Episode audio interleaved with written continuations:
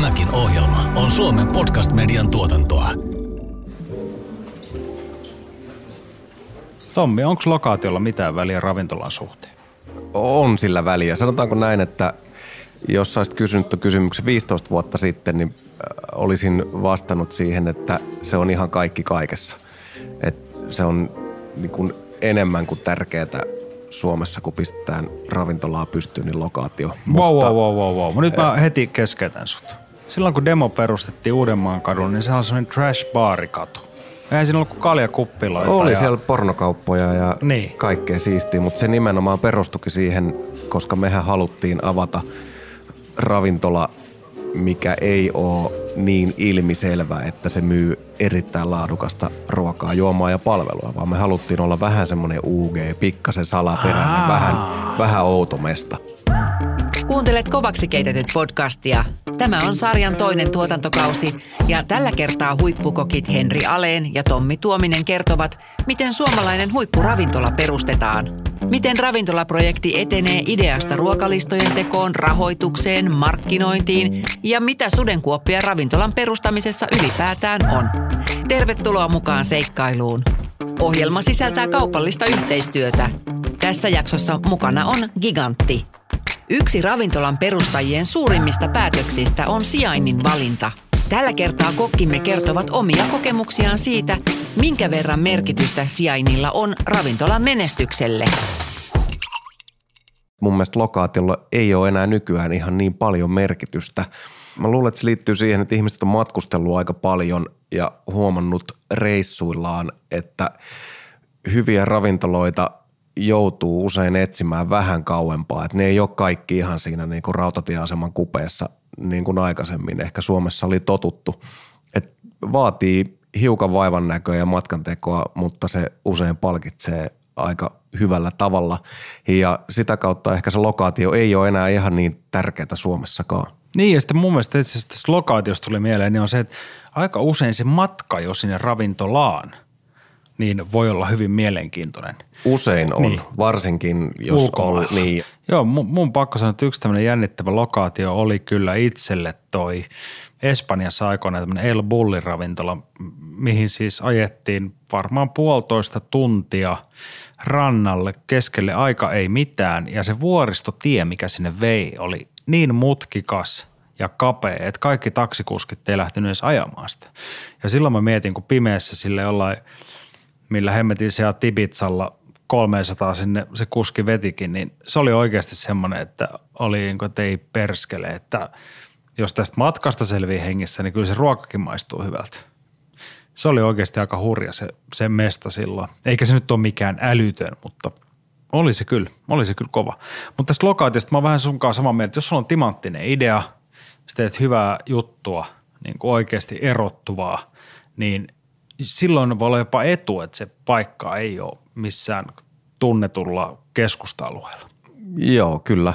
Et sanotaanko näin, että eristynein paikka, missä mä oon käynyt, niin on tämä nyt jo suljettu Feviikken Ruotsissa, mikä on siis Ooren liepeillä oleva. Ooresta piti ajaa semmoinen reilu puoli tuntia autolla ihan keskelle metsää, kun keskellä ei yhtään mitään. Vanha, vanha maatalo, mihin on tehty sitten aivan upea ravintola ja muutama huone, missä sitten voi majoittua, koska sieltä ei pääse keskellä yötä oikeastaan mihinkään pois. Siinä vaiheessa, kun illallinen on syöty, niin oot jumissa siellä keskellä metsää, niin sun, sun oikeastaan ainoita älykkäitä vaihtoehtoja on sitten jäädä yöpymään sinne. Ja se on tosiaan hyvin eristyksessä ulkomaailmasta. Varmaan ihan törkein siis. Se oli todella upea kokemus kaikin puolin, ei, ei siinä mitään, mutta voin vaan kuvitella, että sinne kun koetat sitten pysyvää henkilökuntaa palkata, niin ei ole muuten ihan helppo rasti. No ei varmasti ole, ei varmasti ole kyllä. Varsinkaan siellä se vapaa-ajan viihdyke. No mä en usko, että niin hirveästi oli vapaa-aikaa. Ei siellä. varmaan vapaa-aikaa kauheasti Niin, ole. että ei tarvi miettiä. Onhan näitä veden alla ja missä kaikkialla näitä ravintoloita perustettu, mutta ehkä riippuu vähän liikeideasta. Että se, että jos on niin vilkas katu, jopa ihan ok mestan, niin mikä tarjoaa volyymillisesti edukka, edukkaampaa ehkä ruokaa, niin, niin toimii ehkä ihan siinä samassa kuin, että sulla on vähän syrjässä niin sanottu destinaatiomesta, mihin sun pitää tehdä vähän matkaa. tietysti se, että sä pääset sitten niin kun saat tarpeeksi julkisuutta sille, että jengi löytää sinne, niin se on sitten ihan juttu erikseen. Mutta mun oma fiilis on se, että lähiö meistä tulee nousee kovasti tulevaisuudessa. Ihan varmasti, mä oon täysin samaa mieltä. Sitten on toinen juttu tämä, että nyt kun on sitten vähän lokaatiotakin etsitty ja siellä googlailtu, myydään ravintolaa ja näin poispäin, niin mitä kaikkea oikeasti tarvit? Ja se ei ole muuten mikään ihan pikkujuttu, mutta ei se nyt niin vaikeakaan ole. Mm, mitä tarvit? Niin Viranomais. Aa, asioita. siis lupia ja Lupia papereita ja, ja- lomakkeita ja Niin. kaikkea tätä. Joo, sehän on siihen suohon, kun ensimmäistä kertaa uppoo, niin se kyllä tuntuu siltä, että sieltä ei ylös nousta ikinä. Se on totta. Mutta tosiaan, joo, kannattaa olla silloin verottaja tietysti. Pitää aina huoleen omistaa, ei kannata siitä stressata. Ihan varmasti vie, mitä tarvitaan. Joo, ja siis verottaja ei kyllä sua unohda. Vaikka Ei. perhe ja kaikki muu unohtaisi, niin verottaja ei unohda Ei, koskaan. niin siitä ei kannata stressata. Mutta tosiaan eläketurvat on esimerkiksi yksi juttu, mikä kannattaa ottaa huomioon. Ihan oikeasti kannattaa ottaa, koska kyllä mä sanon, että jos sä jyskytät sen 20-30 vuotta hommia, että on maksanut kunnon eläkettä itsellesi, niin se voi pikkasen kirpasta. Joo, se on Suomessa yrittäjän asemassa hiukan erikoinen asia, mistä ei oikeastaan ikinä puhuta mitään. Niin sähän saat eläkettä just tasan sen mukaan, Kun sä kun, kun sä olet itsellesi maksanut. Mm-hmm. Ja se käsittääkseni edelleenkin aika usein on aika pieni summa, mitä yrittäjät mm-hmm. itselleen maksaa. Mä en tiedä, kuvitteleeko yrittäjät, että ne ei pääse koskaan siihen eläkeikään vai mikä se juttu on. Mutta ihan loogistahan se olisi. No joo, kyllä. kokkien keski-ikä jotain 56 taitaa Niin en olla. mäkään nyt välttämättä vetoa itseni puolesta löys, mutta Niin, mutta sitten on nämä, tämä on musta mielenkiintoinen elintarvikehuoneisto. Eli kun löydätte mestaan, niin se pitää olla elintarvikehuoneistoksi luokiteltu paikka. Se ei riitä, että taloyhtiö tai koko sitä vuokraa on silleen, että siinä lukee, että on elintarvikehuoneisto. Ja sitten se lukisi vielä tuolla viraston, mikä ruokavirasto sanoisi nyt toi, se virallinen nimi paikalle. mikä? Valvira? Niin, Evira? joku. Evi, Evira, niin. Tai että siellä lukee myöskin, että se on elintarvikehuoneistoksi luokiteltu. Nämä kaksi ei vielä riitä siihen. Sen pitää myös olla rakennusvalvonnassa merkitty elintarvikehuoneistoksi. Eli se, että kahdessa paikassa lukee, niin se ei riitä. Ja tässäkin käsittääkseni on itse asiassa kaupunkikohtaisia eroja vielä. Onko? Et se on vähän virastoista ja niiden työntekijöistä kiinni, että kuinka vaikea prosessi tämä elintarvikehuoneistoksi ilmoittautuminen on. Mutta siinä oikeasti kannattaa olla tarkkana, että jos nyt lähtee etsimään, niin että se, että joku sanoo joku Matti Möttönen, joka välittää kämppiä, niin on silleen, että joo, joo, ei, kyllä tässä on tuo Masa pitänyt nakkikiskaa viimeiset 25 vuotta. Niin se ei todellakaan tarkoita sitä, että siihen teikäläinen saa laittaa kuppilan pystyy virallisesti. Ei, ei. Ja mun mielestä se on tosi mielenkiintoinen. Ei siis sehän on hienoa, vaan jos Masa on pystynyt lentämään tutkaalla 25 vuotta, mutta On, on, mutta se, et, se ei aina mene näin. Joskus oli tämmöiset, on vakiintunut paikka tai muuta, mutta kyllä ne kannattaa oikeasti selvittää niin kuin aika, aika tarkkaan. Sitten mun mielestä toinen, mikä on hauska homma, niin on tämä suomalainen paskahuusikulttuuri, eli WC-tilat. joo, se on kyllä, siinä pystyy ajautumaan huikeisiin ongelmiin. Kyllä, eli uskokaa nyt tälkää. Teillä on täydellinen ruokalista, teillä on vähän henkilökuntaa, teillä on budjetti, Design-valaisimet on design-valaisimet, Uniformut on ihan viimeisen päälle. Univormut on vimottes päälle, on brodeerattu takki, missä lukee teidän nimi rinnassa. Ja sitten sinne tulee, kun te avaatte sen paikan, niin tulee terveystarkastaja. No moro moro, että katsotaan noin vessatilat. Niin tosiaan tämä on hyvä huomioida, että miten ne menee. Eli jos sulla on enintään kuusi asiakaspaikkaa, niin ei tarvi vessa. Sitten on 7-25 asiakaspaikkaa. Niin tarvitte yhden naisille istuimen, yhden miehille. Sitten kun onkin 51-100 paikkaa, niin naisille tarvitaankin kolme istuinta. Miehille yksi istuin, yksi pisuaari. 101 paikkaa 150 paikkaa, naisille neljä istuinta, miehille yksi plus kaksi. Ja tälleen tämä sitten menee tässä. Mutta nämä pitää oikeasti hoitaa. Joo, ja näiden lisäksi vielä näiden WCiden pitäisi olla liikuntaesteisille myöskin tarpeeksi isoja ja toimivia niin, että heitäkin pystytään palvelemaan. Ja jos tälläkin puolella tulee ongelmia, niin siellä vedetään henkselit yli lupiin. Niin, eli kannattaa olla. Sitten on, hei, tämä on hauska juttu, tämä musiikin käyttö, eli, eli siis teosto.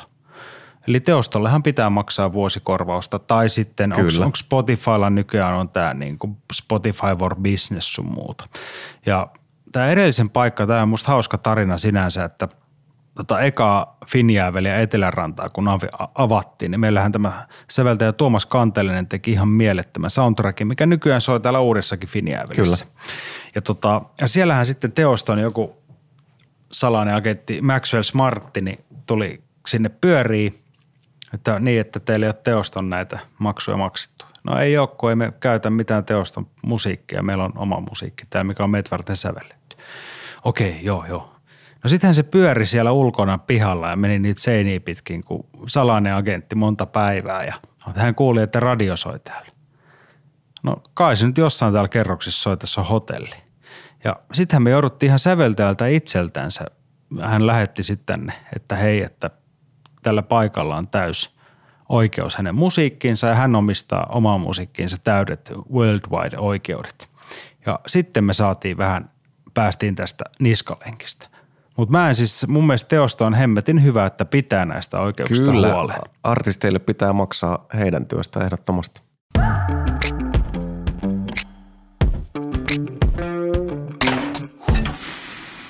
No sitten on alkoholiluvat, Oi, oma juttu. vanha suosikki. Ja nehän vaatii kans. Mä en niistä niin paljon tiedä, mulla on kollegat niitä enemmän hoitanut, mutta Ei ne alkoholiluvathan on siinä mielessä hauskat. Silloin kun demoa perustettiin, joo. niin, niin tota, sinne, sinnehän pitää olla kaikki nämä vastaavat valvojat ja, mm. ja sitten vastaavan valvojan sijaiset ynnä muut, ketkä pitää olla aina paikalla, kun anniskelua tapahtuu. Ja tota, sitten kun meidän tarjoilijapoppoota sinne kasattiin, niin kävi ilmi, että meillähän ei ole nyt ketään, kenellä riittää sitten koulutus tähän vastaavaan valvojatitteliin. Että mitäs nyt tehdään, että meillä ei ole niin kuin, ei me saada lupia, jos ei meillä ole valvojaa. Ja sitten hetken pohdittua, niin muistin, että mähän olen itse käynyt tällaisen aikanaan kokeellisen uuden koulutusmenetelmän, missä kävi niin onnellisesti, että mä oon siis valmistunut tarjoilijaksi ennen kuin valmistuin kokiksi. Se oli, se oli tämmöinen kolmen vuoden koulutuskokeilu. Oikeesti? Ja sitten kun vähän kaivelin, niin multa itseltähän löytyi kaikki nämä niin kuin koulutukset ja muut, mitä tarvitaan siihen, että mä pystyin olemaan meidän anniskelun vastaava valvoja ja saatiin Oikeesti? lyötyä mun, mun tota nimet sinne papereihin ja sitä kautta se hakemus eteenpäin. Ja siitä huolimattahan se meni niin tiukalle, että kun demo avattiin 23.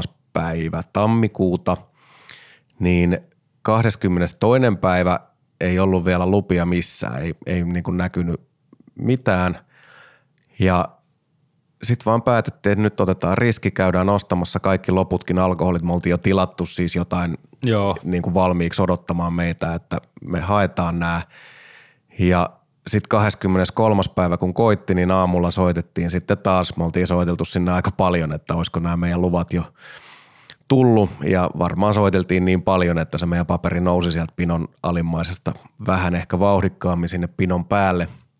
Ja 23. päivä aamulla sitten oli, että no joo, jos tuutte hakemaan puolen päivän jälkeen tänään nämä, niin saatte leiman tuohon ja näin, niin sittenhän me siinä hypättiin pakettiautoon puolelta päivän ja ajettiin sinne pääkallon paikalle hakemaan alkoholiluvat ja leimat ja sen jälkeen sitten juomat taloon ja saatiin ne vielä illaksi kylmäksi. Eikä. Kyllä.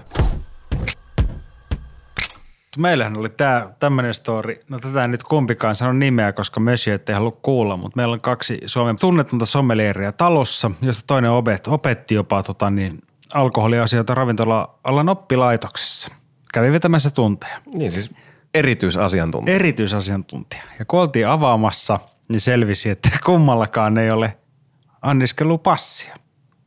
No sitten soittoa, että nyt jumalauta pikana, niin kuin pitäisi saada ja molemmat huippualan ammattilaiset lähtivät suorittamaan tätä kyseistä passia sitten ne Haagaan päin. Kumpikaan ei päässyt läpi. Sieltä tuli hattu kädessä meidän suuret viinikurut ja hylsy tuli molemmille. Ja tota, sitä sitten väännettiin, onneksi meillä löytyi siihen alkuun sitten, sitten porukkailla oli nämä anniskelupassit ja he saivat sitten suoritettua nämä, mutta musta se on niin hauska, että hetkonen. Miten siis, teidän sommelierit tarjoli mehukattia siinä sitten ensimmäisen viikon vai? No, vähän mehukattia meni, mutta mua nauratti eniten se, että toinen opetti täällä kyseessä oppilaitoksessa oppilaille näitä asioita, mutta hän ei itse päässyt läpi sitä kurssia.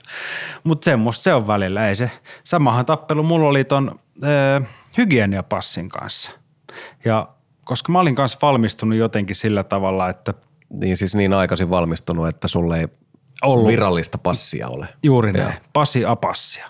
Ja mä silloin jopa kirjoitin Helsingin Sanomiin tästä, että on tämä nyt saatana, että 10-15 vuotta alalla ollut ja ei saisi tehdä töitä ja joku muu saa sen takia, että silloin kun passi. Että jos Ranskassa pistettäisiin kaikki huippuravintoloiden vanhat kokit silleen, että sori nyt Jean-Michel, mutta sä et saa koskea enää mihinkään raaka-aineisiin, koska se luette ompelukone ajokorttia ruoanvalmistukseen, niin siellä olisi varmaan niin kuin ollut semmoinen oikeasti rajat pystyssä, tittelit pois.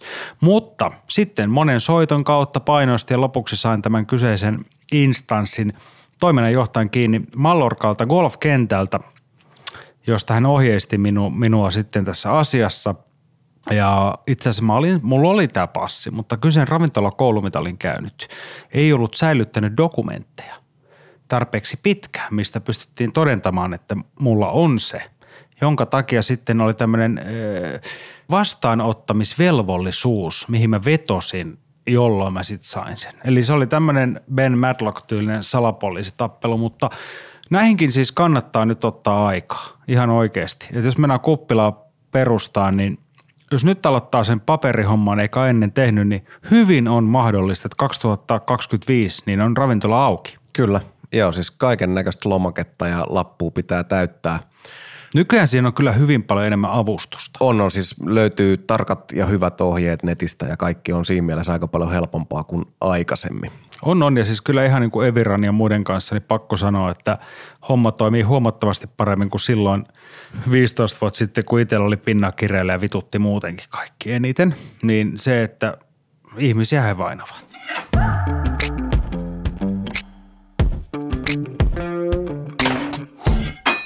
Mutta miten sitten, jos siirrytään viranomaissopimuksista ja ilmoituksista vähän lähemmäs omaa pesää? Säkin tuossa tota, viittasit jo muutamassakin puheenvuorossa siihen, että sulla on yhtiökumppaneita ja ihmisiä, kenen kanssa pyörität näitä ravintoloita, niin sitten keskinäiset sopimukset heidän kanssa, eli niin sanotut osakassopimukset. Joo, ehdottomasti turhia, koska friendin kanssa kun tehdään, niin mitään ei voi sattua, koska te olette friendei, tiedätkö? Jos se on sama se meidät naimisiin tai jotain, niin se on forever. Niin, kaikki voidaan aina sopia puhumaan. Se on forever love – Eli mun mielestä ehdottomasti osakassopimukset on todella, todella, todella tärkeä juttu. Mä en tiedä, miksi ne Suomessa usein kootaan, että se on niin kuin epäluottamuslause, että epäiletkö sinä minua, kun minä haluan sinun kanssa jonkinnäköisen sopimuksen. Kun sehän on just se, mikä antaa sen työrauhan. Nimenomaan. Sen jälkeen kellään ei ole mitään epäselvää, vaan kaikki on mustaa valkoisella, miten missäkin tilanteessa toimitaan. Niin. Ja, ja tota, se niin kuin putsaa sen pöydän saman tien. Joo, ja mä, mä suosittelen ihan sama, mitä parempi ystävä, sitä parempi osakassopimus. Kyllä. Ja se antaa oikeasti puhdistaa ilmaa ja siinä kun tulee sitten se, että jollekin iskee joku, joku hulluuskohtaus tai mania tai usein se on silleen, että niin kauan kun menee hyvin, niin sitä ei tarvita. Mutta sitten kun alkaa mennä taloudellisesti huonommin tai jotain elämäntilanteita, niin yhtäkkiä voi ollakin, että se on se tärkein paperi. Kyllä.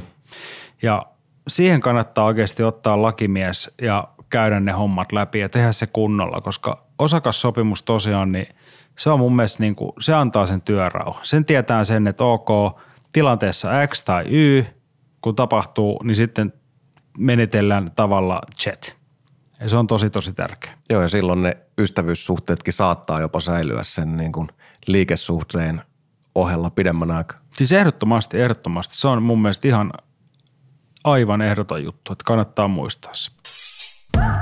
Käydään tässä välissä keittiön puolella, missä kokkimme paljastavat jälleen yhden suosikkilaitteistaan.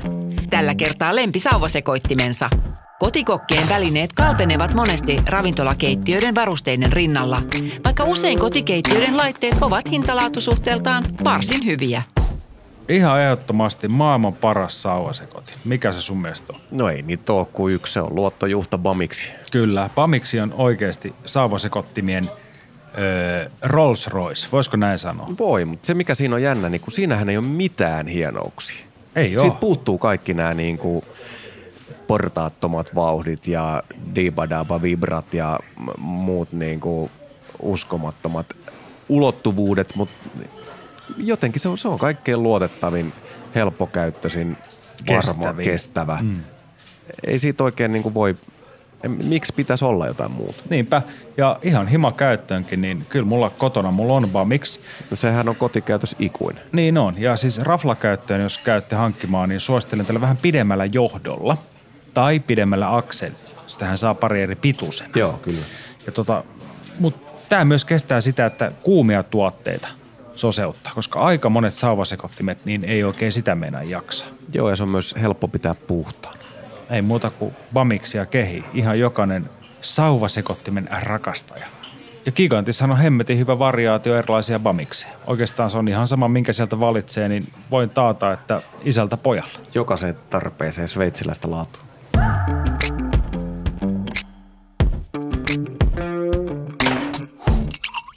Tässä meidän nauhoittajalta tuli ihan loistava totani, ju- Yle, yleisökysymys. yleisökysymys. Meillä on siis yleisöä täällä yksi ihminen ja häneltä tuli parempi kysymys kuin ikinä. Eli onko lokaationa Suomi hyvä? Herra Tommi motherfucking Tuominen. Sateentekijä Tuominen vastaa tähän, että kyllä se jollekin voi olla, mutta Oletko sä politiikkaan lähtenyt, kun toi sun vastaus? en vielä, mutta seuraavalle kaudelle voisin miettiä sitäkin, jos jollain puolella on hyviä paikkoja vapaana, niin otetaan vastaan ehdotuksia. Ei siis, Suomi on, no kaikki tietää, että markkina-alueella erittäin pieni. Volyymit on tosi alhaisia, että kyllä täällä menestyäkseen niin pitää tehdä joko poikkeuksellisen hyvää, ää, poikkeuksellisen Hyvin brändättyä. hyvin brändättyä, hyvin onnistuneessa lokaatiossa, tai sitten pitää olla vaan ihan poikkeuksellisen hyvä tuuri. Et ei tämä niin kuin, on tämä vaikeampi paikkana pyörittää ravintolabisnestä kuin moni muu voisi olla. Se on totta, mutta sitten mä oon myös miettinyt sitä, että jos nyt tiputettaisiin silleen niin kuin Google Mapsilla se pinni tippuu pim, niin keskelle Manhattania Alenin poika veitset niin kuin tanassa ja sanotaan, että Ei, sähän olisi ihan kusessa siellä. niin, tätä mä just tarkoitan. Mutta Elikkä- sitten taas Yhdysvalloissakin, mitä siellä on kiertänyt, niin Ja muut, mitä helvettiä, niin miten niin mä olisin kusessa? no ei, sähän olisit ihan kusessa. Haista sinä. Ethän sä pärjää edes niille hodarijätkille siellä kojuissa. no emme pärjännyt Suomessa. Mutta siis e- esimerkiksi Yhdysvalloissa, missä volyymi on kautta mm, niin kuin maan erittäin paljon, niin siellähän on täysin luokatonta ravintolatarjontaa niin kuin tosi monessa osavaltiossa, isoissakin kaupungeissa. No se on ihan totta. Kyllä mä sanoisin, että Suomi on vaikea johtuen jo siitä, että meillä on niin paljon sitä asiakaskuntaa, mutta täällä on mun mielestä vähän semmoinen, että keskinkertaisia suorittajia ei ole, vaan se on enemmän niin, että joko sulla menee aivan päin prinkkalaa, tai sitten jos on hitti, niin sulla menee aivan käsittämättömän hyvin. Joo, ja sittenhän täällä on ilmiö nimeltä osuuskaupat, jotka jyrää maakunnissa varsinkin mm. niin voimakkaasti, että sinne on kyllä yksittäisen yksityisen toimijan aika vaikea päästä tunkemaan väliin. Mm. Niin ja ehkä pitää vaan muistaa se, että kenelle me tehdään, missä meidän ruokakulttuuri menee ja näin poispäin. Mutta en mä lähtisi liikaa siihen, koska kyllä toi Finjäävelkin on semmoinen, että kyllähän täällä näkyy ihan siis sakkia aivan laidasta laitaan. Ja silloin se laatu ei yhtäkkiä haittaakaan, vaikka ollaankin vähän hintavampi ja laadukas. Joo, kyllä. Mutta siis tämä on just, mä näkisin, että Finievel on ehkä sarjassa outoja poikkeuksia. No se on totta. Yksi juttu vielä, mistä näistä lokaatioista tuli mieleen, niin sä kävit siis tämmöisessä paikassa kuin Enigma syömässä. Onko se Espanjassa? Se on Espanjassa, joo, se on Barcelonassa ja täytyy sanoa, että se on ellei koko elämäni mieleenpainuvin ravintolakokemus, niin ainakin top kolmosessa. Se on tota Adrian suvun nuoremman veljeksen paikka sijaitsee vähän oudossa mestassa. Se on semmoinen niin pikkasen keskustasta sivuun vähän tavallaan niinku teollisuusaluetta. Siis niin kuin roihupelto. No joo, silleen, että siellä on myöskin, niin kuin siinä on asutusta, mutta sitten siinä on teollisuusrakennuksia ja muuta tällaista. Vähän semmoinen shady, shady nurkka Barcelonassa, missä ei välttämättä pimeällä edes haluaisi kauheasti yksin kävellä. Niin tota, siinä semmoisen hyvin mitään sanomattoman, huomaamattoman talon kulmasta mennään sisään ja sieltä aukeaa aivan käsittämättömän hieno semmoinen unenomainen maailma, mitä ei oikeastaan voi sanoa enää ravintolaksi, vaan se on nimenomaan maailma. Siinä on 1204 Tää. ravintolatiloja ja asiakaspaikkoja on noin 30. 1204. Joo. Siis se on jäähalli. Se on jäähallin kokoinen tila, missä kun sä astut sisään, niin sut otetaan ensin vastaan yhden, yhden tyyppisessä tilassa. Sulle syötetään siinä ensin joku kuusi ensimmäistä makupalaa ja, ja champagnea, että sä katot sun juomavalinnat ja muut kuntoon. Sen jälkeen sut ohjataan seuraavan näköiseen tilaan, missä tapahtuu sitten muutama, muutama seuraava ruokalaji ja sua kuljetetaan. Se on tavallaan tämmöinen niin tarina ja matka. Sä siirryt koko ajan ajasta ja paikasta ja tilanteesta toiseen, syöt vähän erilaisia asioita jokaisessa tilassa. Ja illan aikana se meny koostuu muistaakseni 42 eri ruuasta, mitkä kaikki nautitaan sitten erinäköisissä tiloissa. Ja, ja tota, No tohon kyllä yleisen palauteosastolla sanottaisiin, ei tuollaisista pinsettikokkailusta lähde edes nälkä, terveisin Rauno. joo, just näin, että kuka hullu sitä nyt jaksaa syödä 42 ruokaa. Niin kuin voi vetää pottua ja muusia. Niin. Niin. Mutta voin sanoa, että se oli kyllä semmoinen elämys, että, että tota, siinä sukat pyöri hetken aikaa jalassa. Ihan mielettömiä makuelämyksiä, aivan uskomattomia kokemuksia on niin kuin muutenkin älytöntä yllätyksellisyyttä ja, ja niin kuin erikoisia hienoja asioita kautta linjan niin juomapuolella kuin ruokapuolellakin ja palvelu oli aivan älytöntä ja, ja tota, muutama semmoinen semmoinen yllätys. En nyt halua edes tässä paljastaa niitä, koska... Jos joku menee syömään. Niin, ja ravintola on itsekin pyytänyt, että sieltä ei kauheasti valokuvia laitettaisi eikä muuta, että se yllätyksellisyys säilyy sitten muillekin asiakkaille, niin ei, ei paljasteta enempää, mutta voin lämpimästi suositella.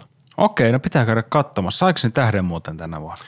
Ää, ne sai tähden, mutta se mikä oli yllätys, niin mun mielestä ne sai vaan yhden.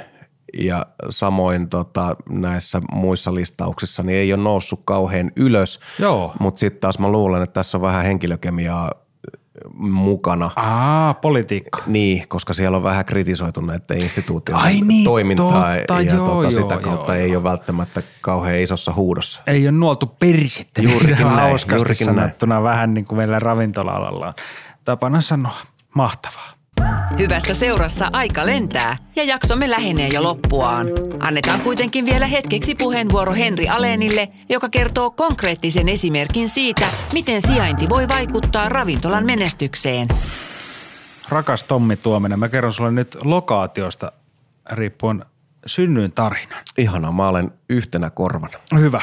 Siis tosiaan tuo ravintola Pastis meillä Roballa, ranskalainen bistro, mikä nyt on ollut siinä jonnin aikaa. Ja, ja tota niin, meillä joskus kävi niin, että siinä vieressä oli tämmöinen joku vegaanipurkeripaikka, vuonna kuokka ja kirves. Ja tota, si- silloin kukaan ei vielä puhunut vegaaniruosta mitään. Ja siellä ei sitten hirveästi käynyt ihmisiä ja, ja tavallaan se vuokrasopimus alkoi loppumaan ja me saatiin sitten meidän vuokraantalta tämmöinen, että hei, kiinnostaako tila? Mä oltiin, no mietittiin se tosi pieni putka, sellainen pitkulainen pikkuputka, missä nykyään on pastiksi kabinetti, missä säkin oot joskus istunut. Joo, kyllä. Se tila. Ja, tota, ja mietittiin, no otetaanko vai eikö oteta, ja otetaanko vai eikö oteta. Ja mit- tässä on ehkä niin kuin kymmenen asiakaspaikkaa tai kahdeksan ja ja se deadline vaan läheni ja kukaan meistä osakkaista ei osannut sanoa yhtään mitään. Ja sitten tuli tämä päivä, että seuraavana päivänä piti ilmoittaa, että otetaanko tila vai ei. Ja jotta otettaisiin tila, pitäisi olla liikeidea. Ja tota, siinähän ei ole hirveätä vilkasta kävelyliikennettä vielä silloin ollut ainakaan, eikä nyt ole vieläkään. Ja päätettiin, että me pannaan se ovi lukkoon ja istutaan siellä, kunnes liikeidea on valmis. Ja jos ei se ole valmis, niin ei oteta tilaa. Joten me mentiin sinne pimeässä, sinne ei tullut vettä. Ja istuttiin siellä haisevassa, pimeässä, huonosti pestyssä kopissa ja mietittiin, mitä tähän voisi tehdä. Ja silloin mä mietin, että mistään ei Suomessa saa hyviä hodareita Ja aika usein mun tekisi mieli hummeri, mutta sitäkään ei saa. Joten mitä jos yhdistettäisiin ja tehtäisiin hodari ja hummeri? Nerokasta. Eikö ollut? Ja tosiaan vähän siinä kesti. Mä olisin, että miettikää nyt erilaisia hodareita ja hummereita ja hyvää olutta. Ja, eli siis vähän tätä niin kuin fast casual boomia, mitä nyt eletään. Ja tehän kaikki hankitaan käsin tehdyt sämpylät ja käsin tehdyt knakkorvit ja hyvät lisäkkeet ja hummerit ja systeemit. Että siellä voi käydä minkkiturkki, rouvat nauttii hummeria samaan aikaan, kun nuoremmat voi vaikka sitten syödä hodaria.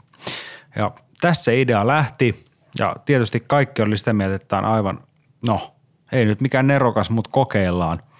Ja avattiin se sinne ja se oli itse asiassa, se meni ihan pirun hyvin. Siinä oli aina jono, kun avattiin. Se oli todella jees, kunnes sitten päätin, että nyt laitetaan tämä ostoskeskukseen, koska siellä on ihmisvirrat on 6 chiliardia ja tästä kävelee 18 chiljonaa ihmistä. Eli siis läpi. halusit vaihtaa parempaan lokaatioon. Parempaan lokaation, juuri näin.